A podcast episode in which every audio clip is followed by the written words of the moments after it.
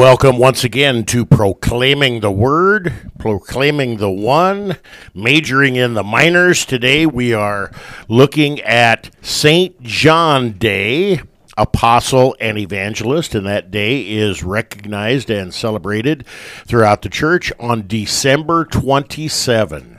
December 27. Pastor, what do we know about St. John? What can you tell us? Well, uh, we know actually quite a bit about St. John. We know St. John's hometown was Capernaum, which became the headquarters for Jesus' ministry. We know that John is the only one of the uh, 12 who actually saw Jesus on the cross. and He's also the first one who was in the tomb to see his resurrection. We know that St. John, also, according to church tradition, uh, was exiled to the island of Patmos and was one of the last apostles that is living. Uh, and uh, uh, we know in fact, that um, he had people that he taught that we have extra biblical writings from. Uh, for example, Polycarp of Smyrna, uh, and so we we have a lot of information about Saint John, uh, both from the scriptures and from church history. We have uh, we have in John the apostle. Uh, a very, very prolific writer. Now, can we be sure that these writings that the church attributes to John were actually written by John? I, th- I think we can be fairly certain with that because the language is very similar in all of them. We also um, know, for example, that the themes are very similar, and we also have uh, early attestation from those uh, early church fathers that uh, verify these things as well. And so, for example, having those. Um, disciples of St. John, if you will, the people who learned the Christian faith right from St. John, uh, say that these are his writings is a pretty good attestation that they are, in fact, his. So we have the Gospel of John, we have the three letters or epistles of John, and then we have, uh, I know one of your favorite books, The Revelation of Saint John. So we have this uh, this big wide corpus of writings, different genres.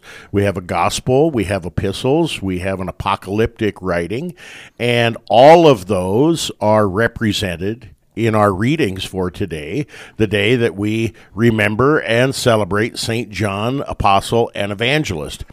We, uh, we have a hymn that we, we use as bumper music by all your saints in warfare, LSB 517 and 518. Lots and lots of verses. We sing this a lot at Good Shepherd.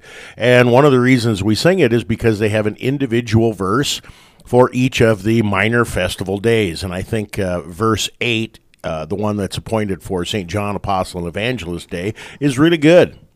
For your beloved disciple, exiled to Patmos shore, and for his faithful record, we praise you evermore. Praise for the mystic vision through him to us revealed.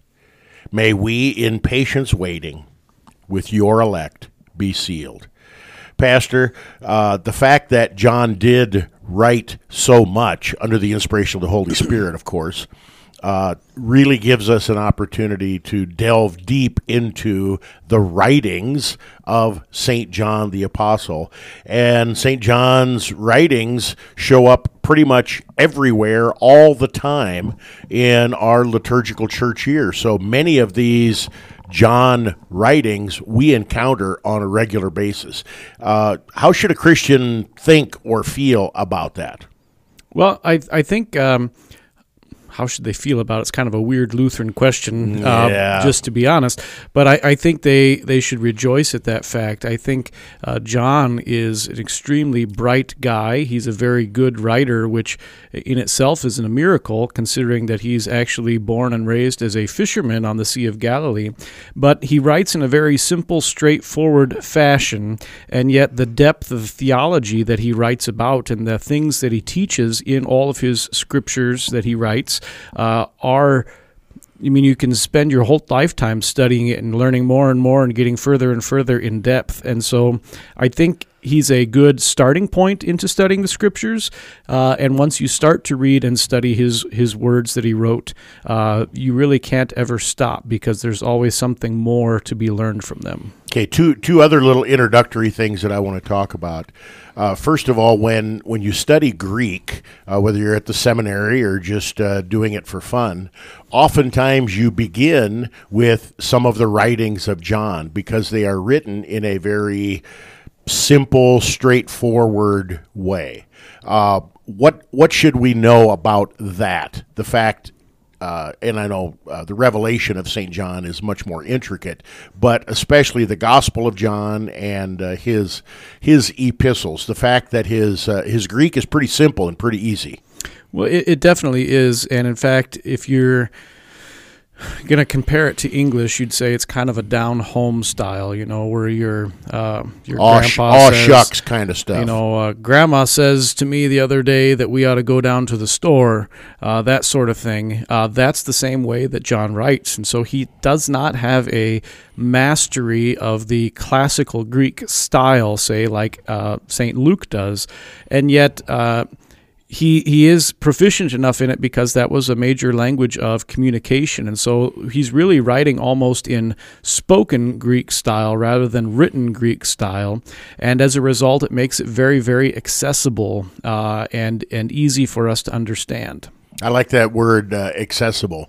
Now, between the Apostle John and uh, St. Paul, we have probably about 70, 75% of the corpus of the New Testament. There, when you get into academic circles, you have people that are experts in Pauline theology, people that are experts in Johannine theology, and many times they want to pit Paul against John in the study of the New Testament. Why, Pastor? I mean, I, of course, you've heard of this. Uh, you went to the seminary. Um, why is this a foolish and fruitless endeavor? Well, it's uh, foolish and fruitless because uh, it makes an assumption before it even begins that they have different theology, and that's just not the case. They're both Christian and they're both teaching the same theology. They might approach things from a different way of explaining it, but they're both saying the same things just in different ways. And that's actually beneficial to us in the church because not everybody thinks the same way. And so to have multiple people writing in multiple ways and explaining things slightly differently but meaning the same thing is beneficial for us um, so that everybody is able to understand the gospel. The, the idea of Pauline and Johannine and even Petrine doctrine being different is uh, simply an academic maneuver that um, really shouldn't bother the Christian and they shouldn't worry that much about it. Okay, thank you. Thank you for that. I just I felt we needed to throw that out there. Let's get into the readings. The gospel reading for the celebration of St. John, apostle and evangelist is John 21 20 to 25. Vicar? Peter turned and saw the disciple whom Jesus loved following them, the one who had been reclining at table close to him, and had said, Lord, who is it that is going to betray you? When Peter saw him, he said to Jesus, Lord, what about this man? Jesus said to him, If it is my will that he remain until I come, what is that to you?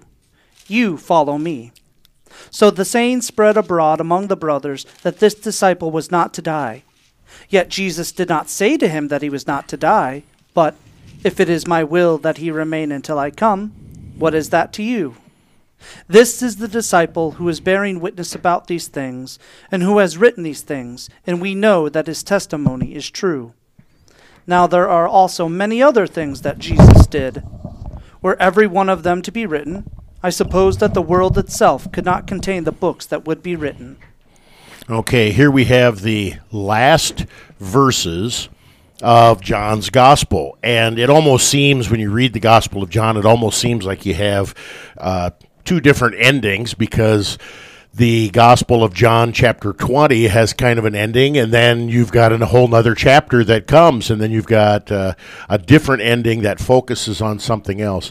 Pastor, a little bit about this. Um, what uh, what is talked about here in these last verses of John 21 about the uh, rumor that uh, uh, uh, came about, the saying spread abroad among the brothers that this disciple was not to die, yet Jesus never said he wasn't going to die. What's what's this all about?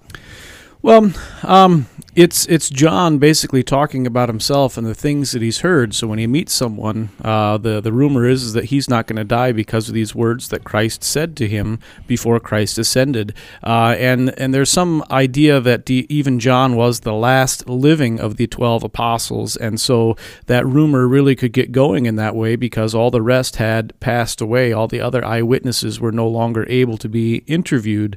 Um, church history tells us that Saint John was exiled exiled to the island of Patmos.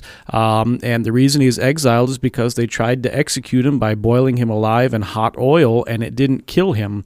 And so that also probably fed into this idea a little bit. Now, the question is did John write this before or after that? And that's simply something that we just don't know. But there's the rumors that kind of surrounded him. And John says, no.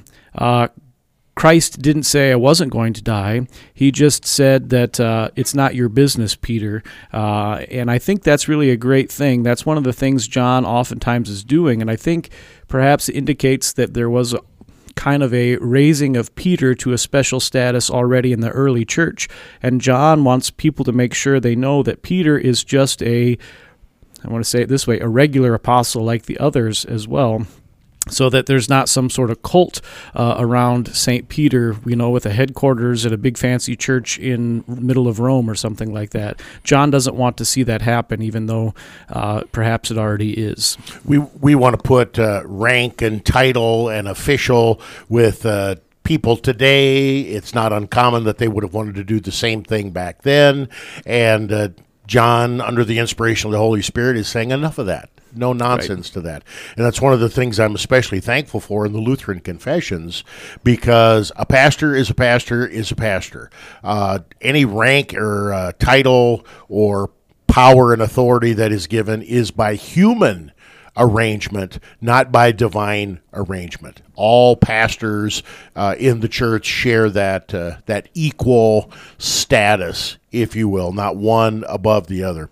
Pastor, I know we're getting a little short on time heading into our uh, first break, but in verse 22, Jesus said to him, "If it is my will that he remain until I come." We pray in the Lord's prayer, "Thy will be done. Can you get us at least started with a discussion on why a Christian prays, um, if it be thy will? It almost seems like a like a caveat or an easy way out to uh, make an excuse that God won't or doesn't answer prayer, and how does that connect us? Maybe when we come back from the break, how does that connect us to Jesus' words here? If it is my will. Yeah. Um, well, in the 10 seconds I have to answer. um, I'm sorry I did that. No, that's you. okay. Uh, the the Christian isn't just trying to make excuses for God, but rather it's an acknowledgement that God's will is beyond our comprehension to some extent. We don't understand why the everyday things happen or how God is going to work in the world. Uh, beyond promising to work through word and sacrament to make Christians. And uh, the things that are beyond that uh, are a little bit out of our control, and it's just an acknowledgement of that fact. Okay. We'll pick up on that topic when we come back as we look at St. John, Apostle and Evangelist. This is proclaiming the one, majoring in the minors. Don't change that dial. You are listening to KNNA LP 95.7 FM, Lincoln, Nebraska.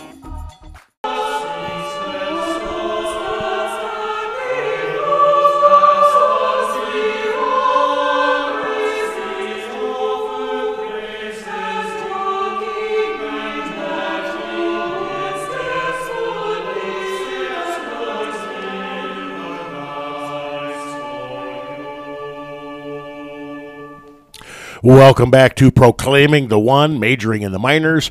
Today we're looking at the special feast day for St. John, Apostle and Evangelist, celebrated on December 27th throughout the church.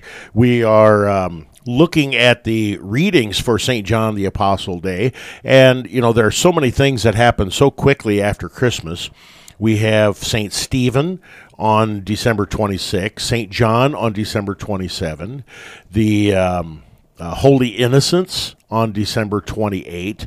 And so we got a lot of things, and we try to celebrate as many of the minor festivals as we can here at Good Shepherd.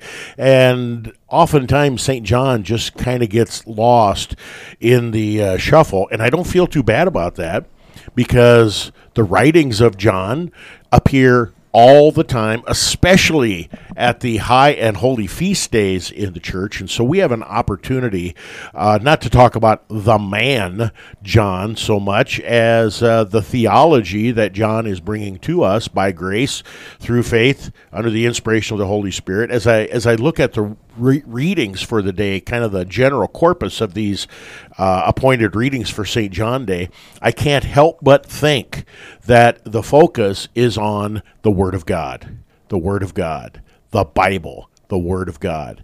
And so uh, we, I hope and pray that this. Uh, comes clear as we uh, look at these readings. Again, I'm Pastor Poppy. Along with me is Pastor Moline and Vicar Steele. We're privileged to serve the saints at Good Shepherd Lutheran Church in Lincoln, Nebraska. Pastor, when we uh, ended our first segment, we were talking about the will of God, and I threw a, a kind of a triple loaded question at you right before the break. I apologize for that, but I want to pick up on that now that we're back we were talking about the will of God, and I asked a question about, uh, you know, sometimes non Christians look at Christians when they pray, and we pray, you know, uh, I pray that uh, Uncle Albert would. Uh, make it successfully through his hip surgery. Uh, not my will, but thy will be done. And non Christians look at that and they say, "Oh, that's just kind of an easy out to uh, to give God an excuse." Um, that kind of a thing. You gave an excellent uh, answer in the short time that I gave you. Could we say, Pastor, that by praying a prayer, any prayer in that respect, not my will, but thy will be done, is an act of faith and an, an acknowledgement that my desires, my wants, my wishes are not the most important thing in the history of the world? I th- I think that we could definitely say that that's a certain amount of it. I, I think uh, important to understand God's will is to go back to what the the Catechism says because I think the Catechism does a really good job. What's the will of God? God's will is that He breaks and hinders every evil plan and purpose of the devil, the world, and our sinful nature that don't want us to hallow God's name or let His kingdom come, and that He strengthen and keep us firm in His word and faith until we die. And that's God's will, not just for me, but for all the people in the entire world. Now, how's God going to accomplish that uh, is beyond my comprehension and understanding. And so I have to have faith that that's what He's doing as He uh, brings things about in the world, you know. And so, for example, we've had pandemic here, right? Um, and why? What kind of a God would do that? Well, uh, the will of God is that all people come to the faith uh, and that uh, Satan is hindered and destroyed. Uh, and in this pandemic, I think we can definitely say God has worked that to a certain extent. We've seen lots of people that haven't been a part of a church coming and wondering what's going on and needing some sort of um, um fulfillment from God and, and wanting to ask questions about it. And God is bringing them to the faith through this process, through the Word, definitely. I mean, it's not independently like He's causing us to suffer, and that will lead us to the Christian faith, but it's allowing the Word to go out and hearts that are hardened to be softened, perhaps is the way to say it. So we have a clear word from God that uh, we know what His will is. Mm-hmm. And when we do not have a clear word of God, like Uncle Albert's hip surgery, we bring our prayers and petitions to the Lord, and at the same time, we say, since we don't have a clear word from you, we don't know what your will is, Lord, and so we're committing or commending this to your divine power, knowledge, understanding, trusting that you will do what is best for us and and perhaps the will of God is that uh, Uncle Albert uh, is in the faith and is going to be taken from this world to his eternal home, and that's the way God works, and we don't understand why or when. Uh, and so, from a human perspective, you know, we have to say, along with Paul McCartney and Wings, we're so sorry, Uncle Albert. um, oh, but that's uh, bad. We we understand that God is working behind the scenes to accomplish the things we just mentioned before. Yeah, and and I think. Uh, I think this is a fitting discussion based on this particular text because many people wrestle with theological and uh, religious and uh, uh, phil- philosophical kind of questions when uh, you know pandemic times when there's earthquakes or blizzards or other times when when there's loss of life involved and why why this person lives and why this person does not live uh, especially this happens in people that I've seen when somebody who's really old continues to live, like in a nursing home, and somebody who's really young dies, and then they're wrestling with why me? Why couldn't I have gone? I'm ready to go, and we we we struggle with all of these kind of things, and this question of life the beginning of life and the end of life. This is in God's hands, not in ours. We trust that. And we trust that, as we sing in one of our hymns, the will of God is always best. And I think I'd focus rather than on these questions on what Jesus says. He says, um, Why do you care about all these other people? Uh, I'm accomplishing my will. You are supposed to follow me. And in a sense, he's saying, take care of yourself. And I don't mean that we can bring ourselves to the faith, but we need to make sure we're taking ourselves to where the gifts are and trusting that God is going to work what is necessary where it, um, he needs to as well. And so, um, my, my children have been we've been reading out loud to them the Chronicles of Narnia, and uh, I think C.S. Lewis makes a good point there. The Aslan Jesus figure says. Um, I'm not here to tell you about someone else's story. Worry about your own story. Worry about your own faith in that sense. And that's essentially what Jesus is saying here. Um, take care of your own faith. Go to church, hear the word, receive the sacraments, and uh, He'll take care of all the other things the way they need to be taken care of. And He's much smarter than we are, so we can trust Him to do that. Very good. Very good. I like that. Uh, Vicar, in verse 24, it says, This is the disciple who is bearing witness about these things and who has written these things, and we know that his testimony is true. Uh, what is that verse all about? Uh, who is it about? And is it some kind of uh, bragging that's going on here? No, it's it's not bragging. It's kind of like uh, it's like Saint John's signature, so to speak, without really saying his name. He's being very humble about it. He's talking about himself a bit in the third person, but he's pretty much saying, "I'm the one who's writing these things, and I saw these things, and these things are true." And so it's it's his own testimony, it's his own stamp of approval and authority that these things that are written are true because I saw them, and this is my catalog of what I saw and experienced, and I'm transmitting to you. Yeah, you, you make a great point. Uh, John is very, very humble in his gospel, does not mention himself by name, uh, refers to himself always in the third person or with a descriptor. And uh, so we shouldn't look at this as any kind of uh, bragging, just uh, I'm telling the truth, so help me God. And I think that's a, a, a really, really good thing for us to uh, be sure and certain of. Uh, he's not lying. He's not being bribed. He's telling the truth. And he goes on. And uh, this last verse, Pastor, catches a lot of people off guard. And uh, it really leads to a lot of maybe foolish speculation in the church. Now, there are also many other things that Jesus did. Were every one of them to be written, I suppose that the world itself could not contain the books that would be written. First of all, what is John, under the inspiration of the Holy Spirit, actually saying there in verse 25? And why is it foolish to use this verse as a quest to search for other writings about Jesus that may yet to be discovered by some archaeological dig. Well, I mean, it's definitely possible there'd be some other writings about Jesus that could be discovered, and it's possible that maybe some of them are true. Um, but these things are written that you may believe that Jesus is the Christ, the Son of God. All that you need uh, has been written and recorded and widely, widely disseminated, the most published uh, materials in all the world.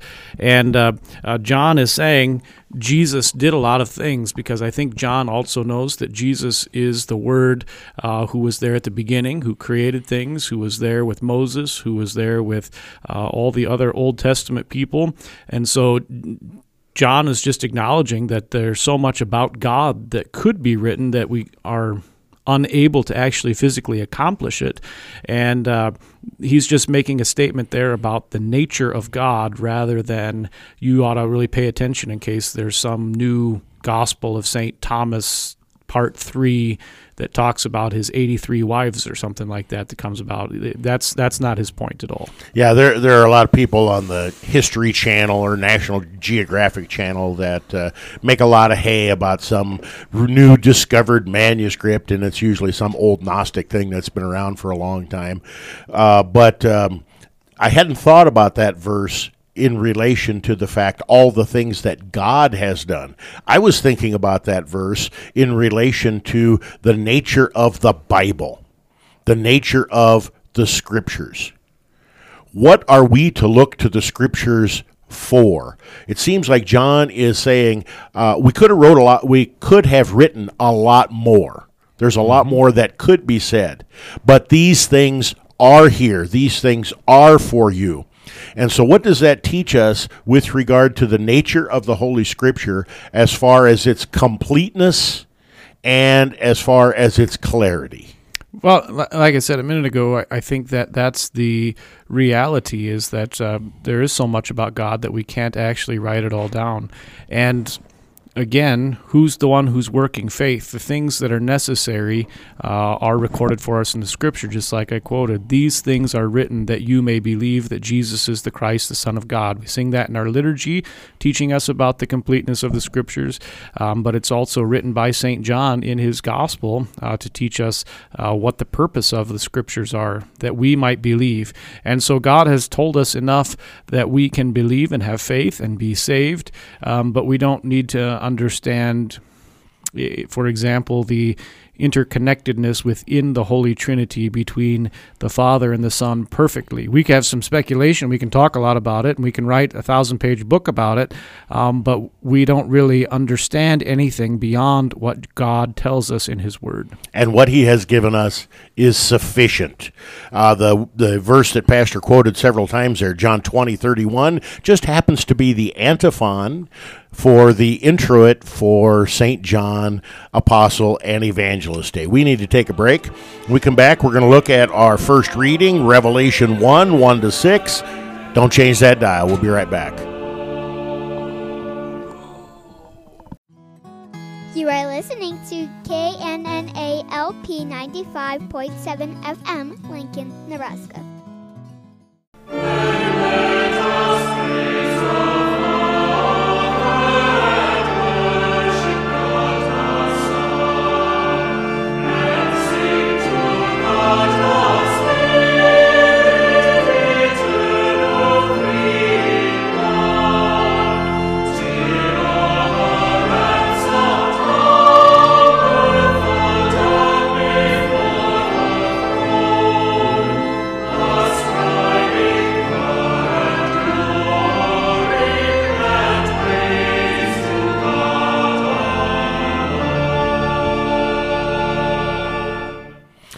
Welcome back to Proclaiming the One, majoring in the minors. Today we're looking at St. John, Apostle and Evangelist Day, celebrated on December 27th throughout the church. This is Pastor Poppy. Along with me is Pastor Moline and Vicar Steele. We serve the saints at Good Shepherd Lutheran Church in Lincoln, Nebraska. Come join us for worship, would you please? Every Sunday, 8 and 10:30 with Sunday school for all ages in between. We also gather about 50 or 51 Wednesdays throughout the year. There are a, a few minor uh, changes to that, but Wednesday evenings at 6:30 unless there's some other celebration going on during the week like Christmas. And uh, then we make some changes. But uh, other than that, you can pretty much count on Wednesday evenings throughout the year. Anything that we do as far as worship at Good Shepherd, we play on our radio station, KNNA 95.7 LP, right here in Lincoln, Nebraska. You can check us on the website, thecross957.org. If you are outside our listening area, download the app. We also have daily video devotions, and many of our worship services are available on YouTube. You just do a simple search for Good Shepherd Lutheran Church Media. Uh, Uh, we love it when you tune in. We love it even more when you show up in person, and we especially like your feedback. Today, we're parking the car on December 27, St. John, Apostle, and Evangelist. We're dedicating this year with our Proclaiming the One programs to looking at some of the days and Bible readings that don't necessarily have an opportunity to be studied, uh, studied or examined in great detail. We're looking at many of the minor festivals, feast days, and occasions in the church. The first reading uh, usually is the Old Testament reading, but it's the first reading because it's not from the Old Testament. The first reading for St. John Apostle and Evangelist Day, the first six verses of the Revelation of St. John. I thought it was interesting. The Gospel reading were the last six verses of the Gospel of John, and now we have the first six verses of the Revelation of St. John. Vicar, take it away. The revelation of Jesus Christ, which God gave him to show to his servants the things that must soon take place. He made it known by sending his angel to his servant John, who bore witness to the word of God and to the testimony of Jesus Christ, even to all that he saw. Blessed is the one who reads aloud the words of this prophecy, and blessed are those who hear, and who keep what is written in it, for the time is near. John, to the seven churches that are in Asia, Grace to you and peace from him who is, and who was, and who is to come, and from the seven spirits who are before his throne, and from Jesus Christ the faithful witness, the firstborn of the dead, and the ruler of kings on earth. To him who loves us, and has freed us from our sins by his blood, and made us a kingdom, priest to his God and Father, to him be glory and dominion forever and ever. Amen. Amen. Amen. Great words here. The uh, introduction, so to speak, of the revelation of St. John. Where uh, we have uh, quite an introduction in chapter one, and then in uh, I don't know, early on in chapter 2, we have the beginning of the letters to the seven churches, and that continues all the way through the end of chapter 3. But this uh, introduction, I don't want to call it a prologue, but this introduction here is uh, very, very important for us, uh, not only in teaching us who Jesus is and why Jesus came, but teaching us how to read and understand the book of Revelation. Uh, there's a lot of mystery and mystique around the book of Revelation.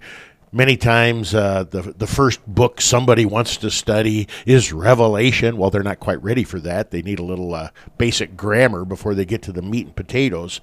But, uh, Pastor, what can you tell us here, uh, just basically, with regard to what these six verses teach us? With regard to how to read and understand the book of Revelation. Yeah, I think uh, really key are the first verses uh, where Christ says, um, John was given this vision to show the servants of Christ the things that must soon take place.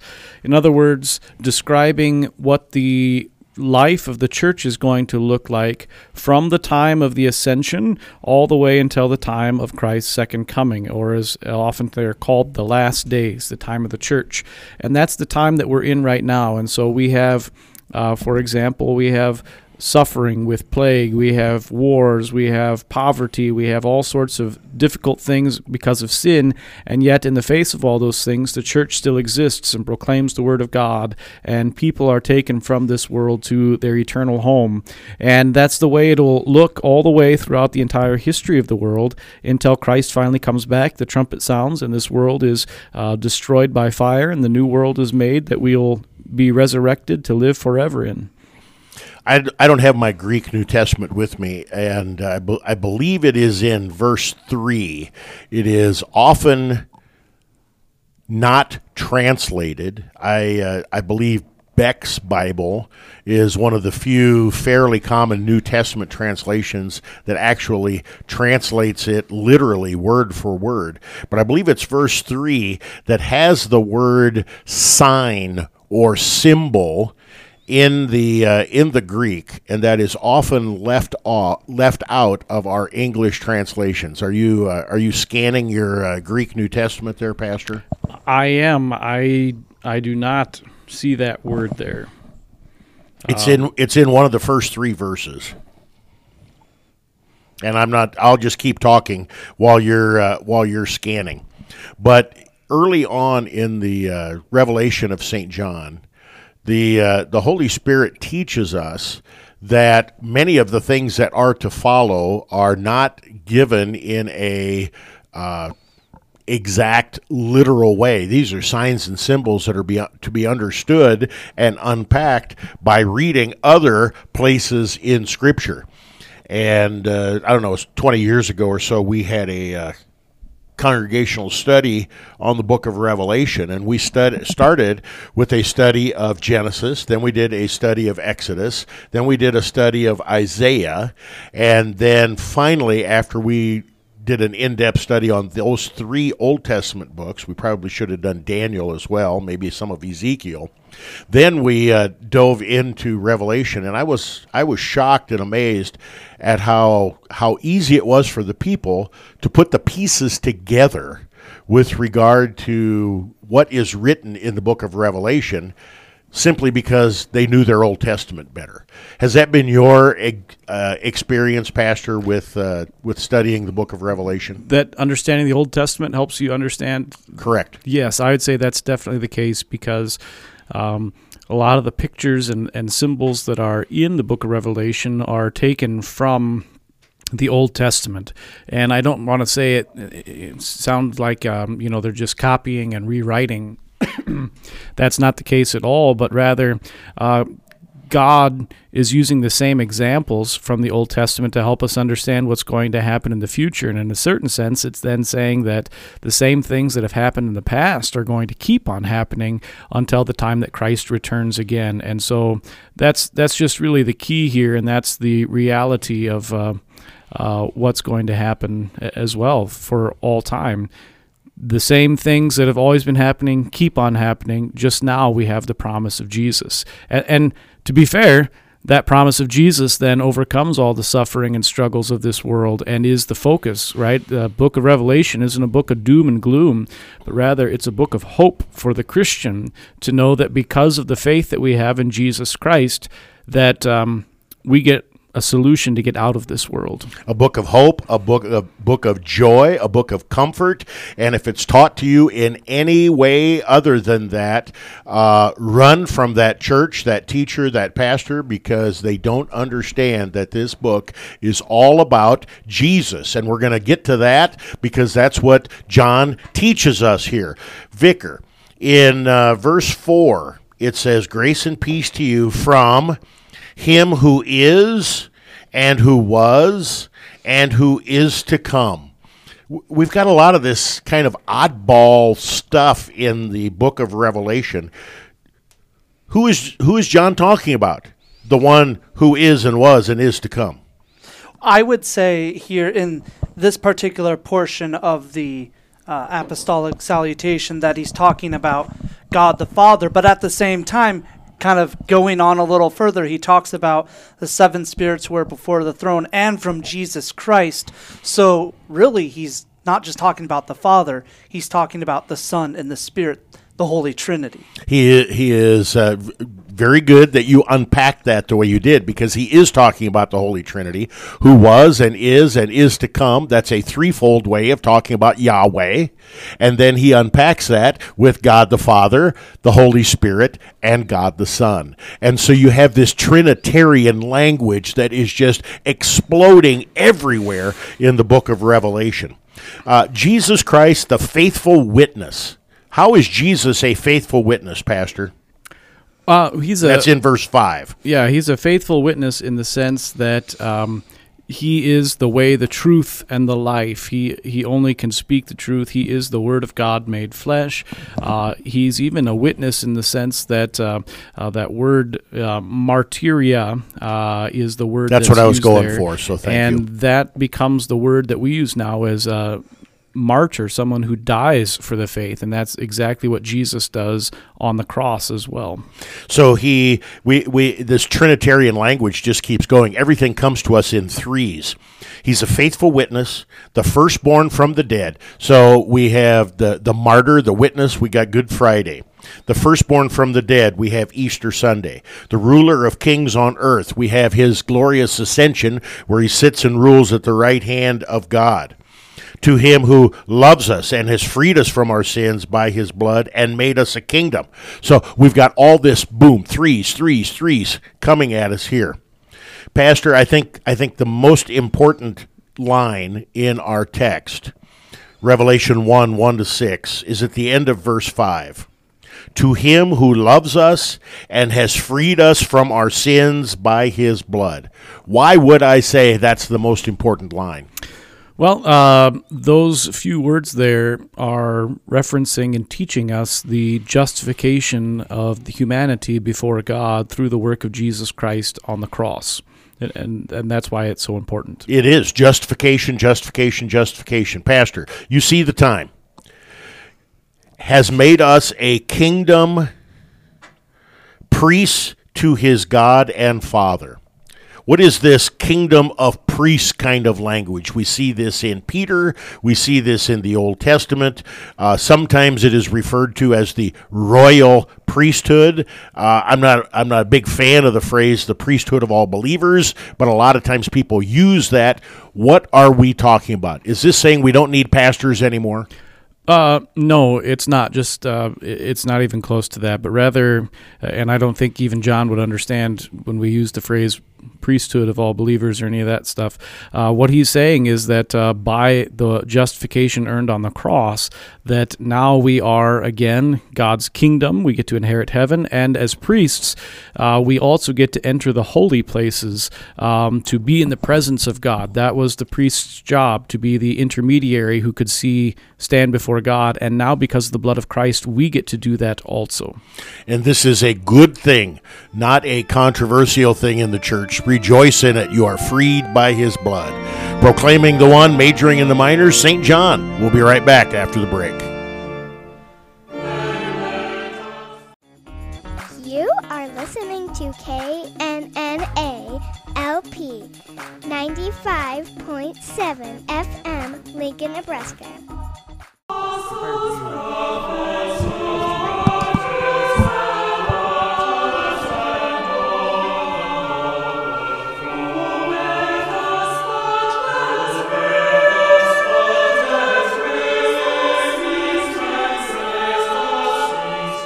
Welcome back to Proclaiming the One, majoring in the minors.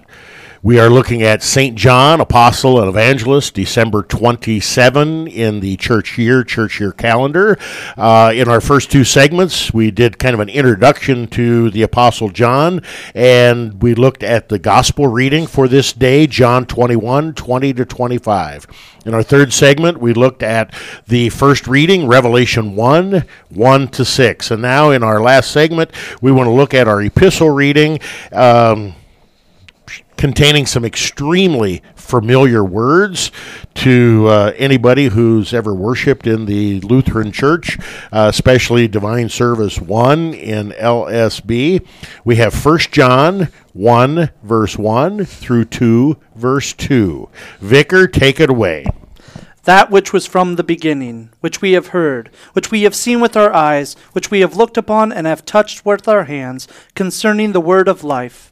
The life was made manifest, and we have seen it, and testify to it, and proclaim to you the eternal life, which was with the Father, and was made manifest to us. That which we have seen and heard, we uh, proclaim also to you, so that you too may have fellowship with us. And indeed, our fellowship is with the Father and with his Son Jesus Christ. And we are writing these things so that our joy may be complete. This is the message we have heard from him and proclaimed to you that God is light, and in him is no darkness at all. If we say we have fellowship with him while we walk in darkness, we lie and do not practice the truth. But if we walk in the light, as he is in the light, we have fellowship with one another, and the blood of Jesus his Son cleanses us from all sin. If we say we have no sin, we deceive ourselves, and the truth is not in us. If we confess our sins, he is faithful and just to forgive us our sins and to cleanse us from all unrighteousness. If we say we have not sinned, we make him a liar, and his word is not in us. My little children, I am writing these things to you so that you may not sin. But if anyone does sin, we have an advocate with the Father, Jesus Christ the righteous. He is the propitiation for our sins, and not for ours only, but also for the sins of the whole world. Holy Hoopman, we have a lot of different doctrines that are taught to us here in these um, first 12 verses of John's first epistle. The uh, the first is kind of an introduction, kind of a um, oh, I, a salutation. I think Vicar used earlier. That which was from the beginning, that which we have heard, that which we have seen with our eyes, which we have looked upon and touched with our hands, concerning the word of life. Pastor, how is that verse one, uh, kind of a one one verse summary of the prologue of the Gospel of John? Well, yeah, I mean, it uses the same language, even talks about the beginning and talks about the uh, eyewitnesses. So, for example, John's gospel has John the Baptist, but also he oftentimes refers to himself as an eyewitness.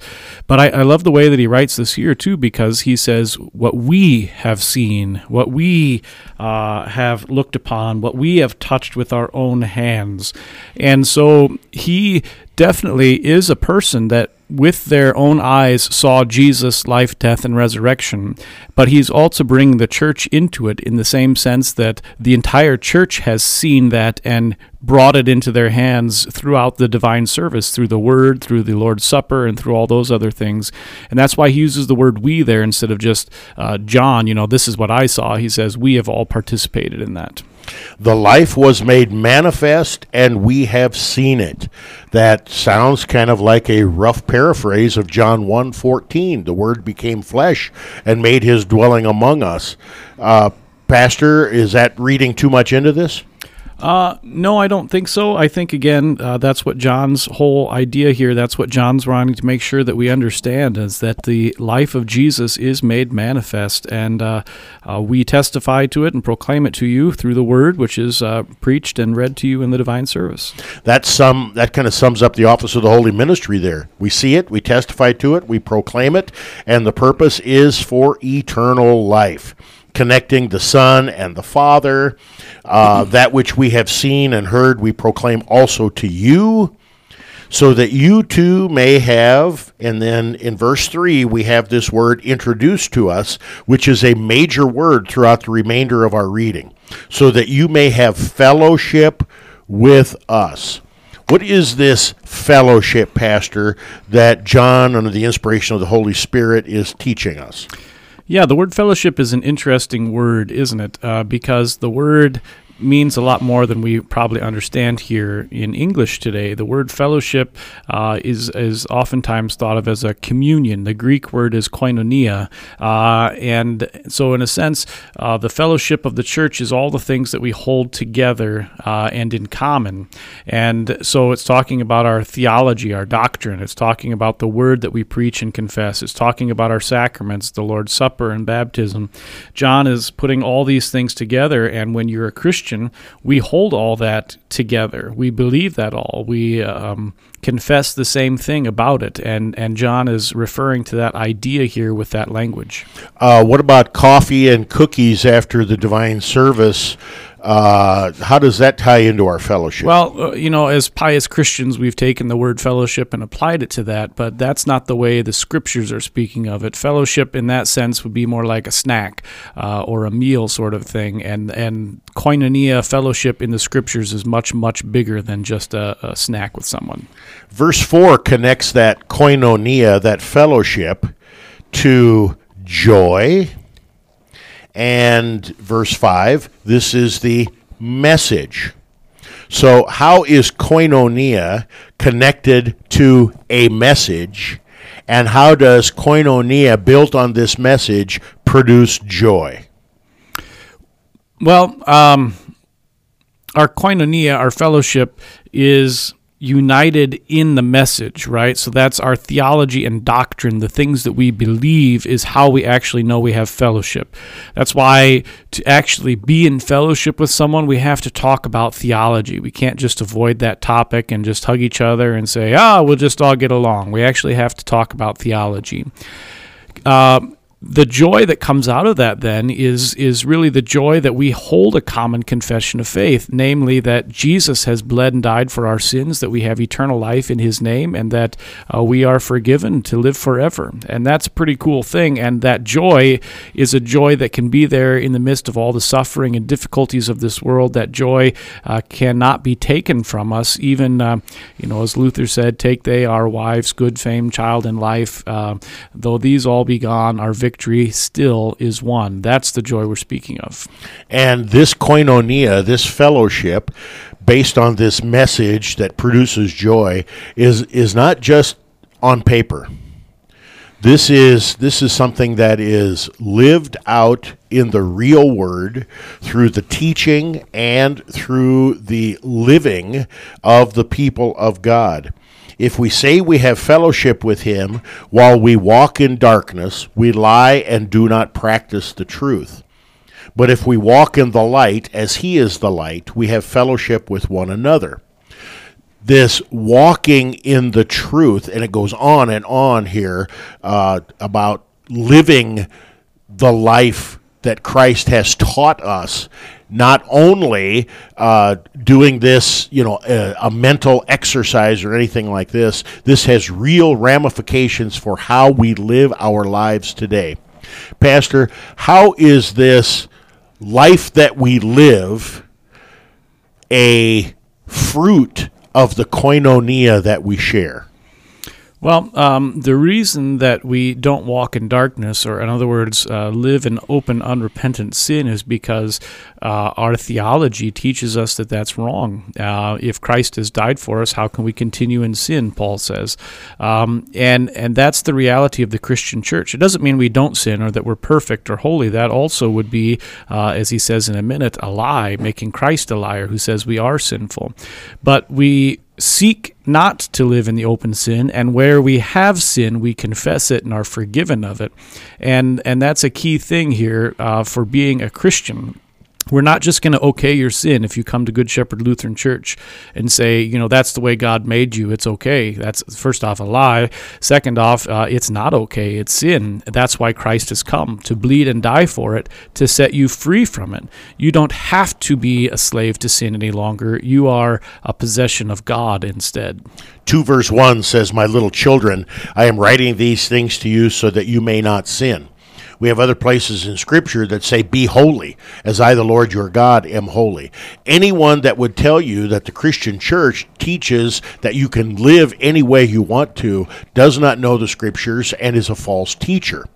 The reason why we have church is so that we can rejoice in and proclaim the forgiveness of sins won by the bloody death and glorious resurrection of Jesus.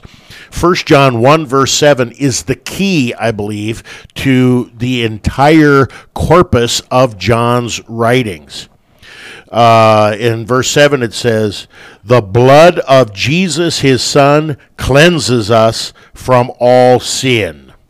And then a little bit later on, 2 verse 1 says, We have an advocate with the Father. Jesus Christ is the righteous. He is the propitiation for our sins, and not only for us, but for the sins of the whole world. Pastor, Jesus has paid for the sins of the whole world. Objective justification. When you believe it, everything that Christ has done is appropriated by grace through faith by the power of the Holy Spirit in you. Subjective justification. How is that the heart, core, soul, and center of the Christian faith and also these 12 verses that we're examining right now?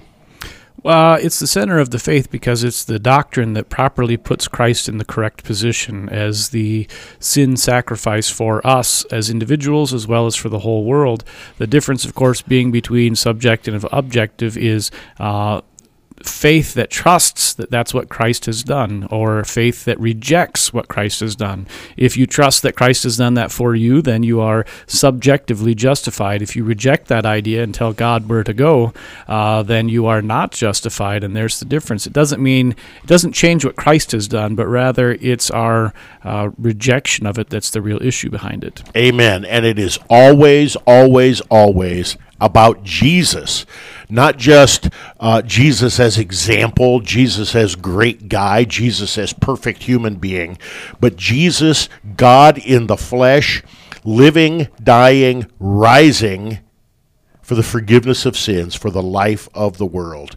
Believe that, cling to that. He is your life and he is your light. This is the message of St. John. This is the message of the church. Vicar, you want to bring things to a close? The collect of the day for St. John, Apostle and Evangelist Day. Let us pray. Merciful Lord, cast the bright beams of your light upon your church, that we, being instructed in the doctrine of your blessed apostle and evangelist John, may come to the light of everlasting life. For you live and reign with the Father and the Holy Spirit, one God, now and forever. Amen. Amen. Amen. For Pastor Moline and Vicar Steele, I am Pastor Poppy. Thank you for tuning in today to Proclaiming the One, majoring in the minors, St. John, Apostle and Evangelist. We'll be back again soon. God's richest blessings in Christ.